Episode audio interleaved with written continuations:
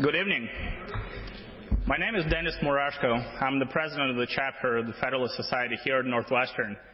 And on behalf of our law school and the Federalist Society organization, I'd like to welcome all of you to the 2007 Student Symposium on Law and Morality.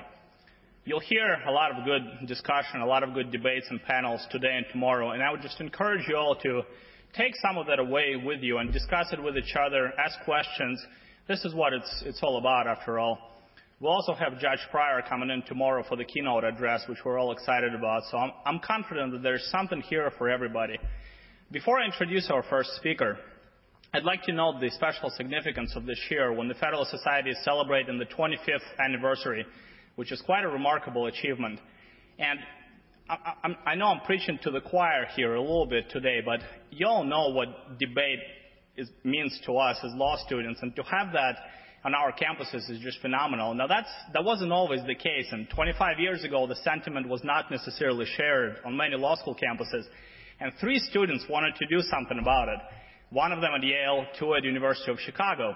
And they decided to put together the first symposium which started this great tradition which has gone on strong for the past 25 years and will be, I'm sure, going on strong for the next 25 years. And that's something we should all be thankful for. And with that said, let me just say how honored I am to introduce to you one of those three students who in the last 25 years has grown up to be a phenomenal professor here at Northwestern and who has, for me at least, served as one of the foundational pillars of my education here, Professor Steven Calabresi.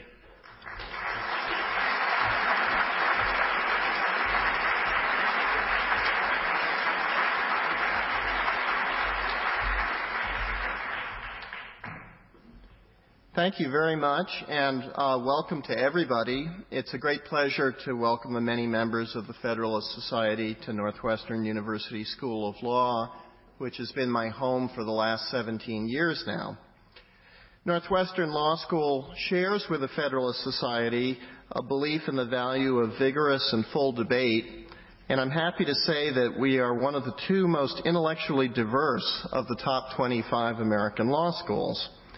Our constitutional law faculty boasts social conservatives like Stephen Presser, pragmatic liberals like former Dean Robert Bennett, libertarian conservatives like John McGinnis, eminent social scientists like Lee Epstein and Tonja Jacobi, and ardent liberal textualists like Marty Redish.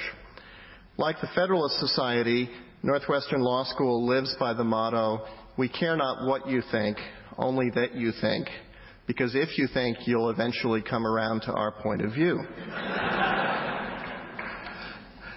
In addition to promoting debate, however, the Federalist Society is also committed in its mission statement to the restoration of the rule of law and to the idea that the state exists to protect freedom. The Society describes its purpose as being to reorder the legal system, to place a premium on individual liberty, traditional values, and the rule of law.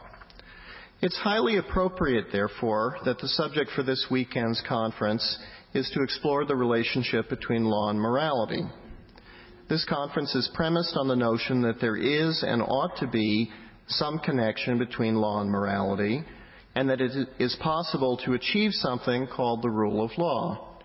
I hope that our discussion here causes all of us to think harder about law's autonomy as a separate and independent discipline from the social sciences.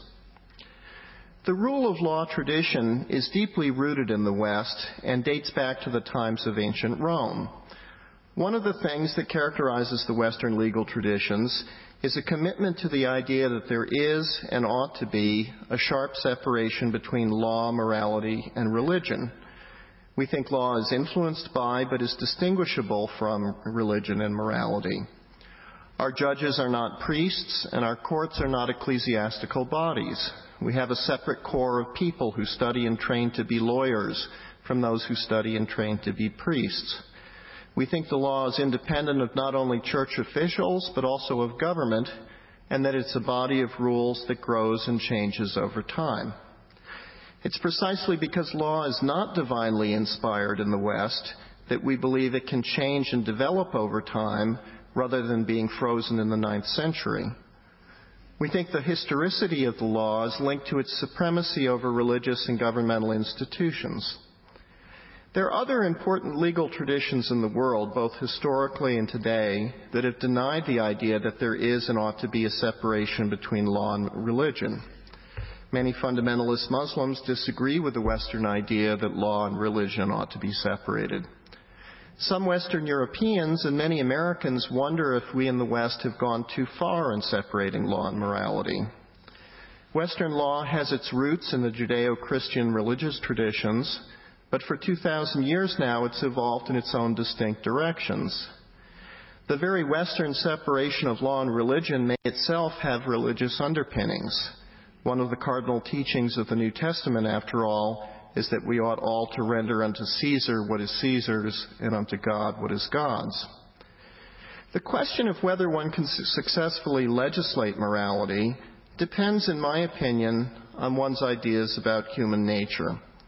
If one believes that human beings are inherently good, as Rousseau and Karl Marx believed, then all that is necessary is to free them from the shackles of law and from centuries of conditioning in a world of private property, and then utopia will follow.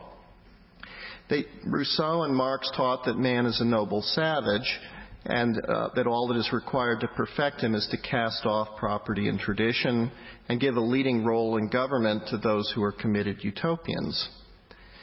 James Madison and the framers of the American Constitution were much more uh, cautious about human nature. Madison wrote in the 10th Federalist paper that the latent causes of faction are sown in the nature of man. A zeal for different opinions concerning religion, government, and many other points, an attachment to different leaders ambitiously contending for preeminence and power, or to persons of other descriptions whose fortunes have been interesting to the human passions, have in turn divided mankind into parties, inflamed them with mutual animosities, and rendered them much more disposed to vex and oppress each other than to cooperate for the common good. Madison says that human nature is sufficiently fallen that it's impossible to eliminate the causes of faction. All that law can accomplish, in Madison's opinion, is to regulate its effects. This is done by constructing a government in which ambition is made to counteract ambition. Madison says it's a reflection on human nature that such devices are necessary to control the abuses of government, but what is government itself but the greatest of all reflections on human nature? If men were angels, no government would be necessary. If angels were to govern men, neither external nor internal controls on government would be necessary. In framing a government which is to be administered by men over men, the great difficulty lies in this. You must first enable the government to control the governed, and in the next place oblige it to control itself. I think history has clearly shown that Madison was right about human nature and Rousseau and Marx were tragically wrong. Human beings are not inherently good, nor are they plastic and malleable. Efforts to alter human nature by squeezing round pegs into square holes leave a lot of dead and severely injured human beings.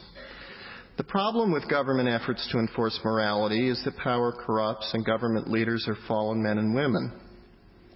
I think it's appropriate, therefore, to be very cautious and modest about supporting governmental efforts to legislate morality.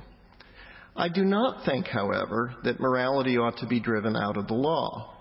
All of our legal rules, including laws against murder, assault, and robbery, have religious and moral underpinnings applied cautiously in the way they have been applied for centuries, those religiously inspired laws can nudge men and women into behaving better and being better human beings than they, than they otherwise would be. Law can be used modestly to nudge us uh, in the direction of the good. Thus, I support laws, for example, against mutually consensual dueling, or prostitution, or assisted suicide, or private racial discrimination. At a minimum, we can ask the government not legislate immorality, as it does when it spends taxpayer dollars encouraging people to engage in self-destructive behavior like gambling through the medium of buying state lottery tickets.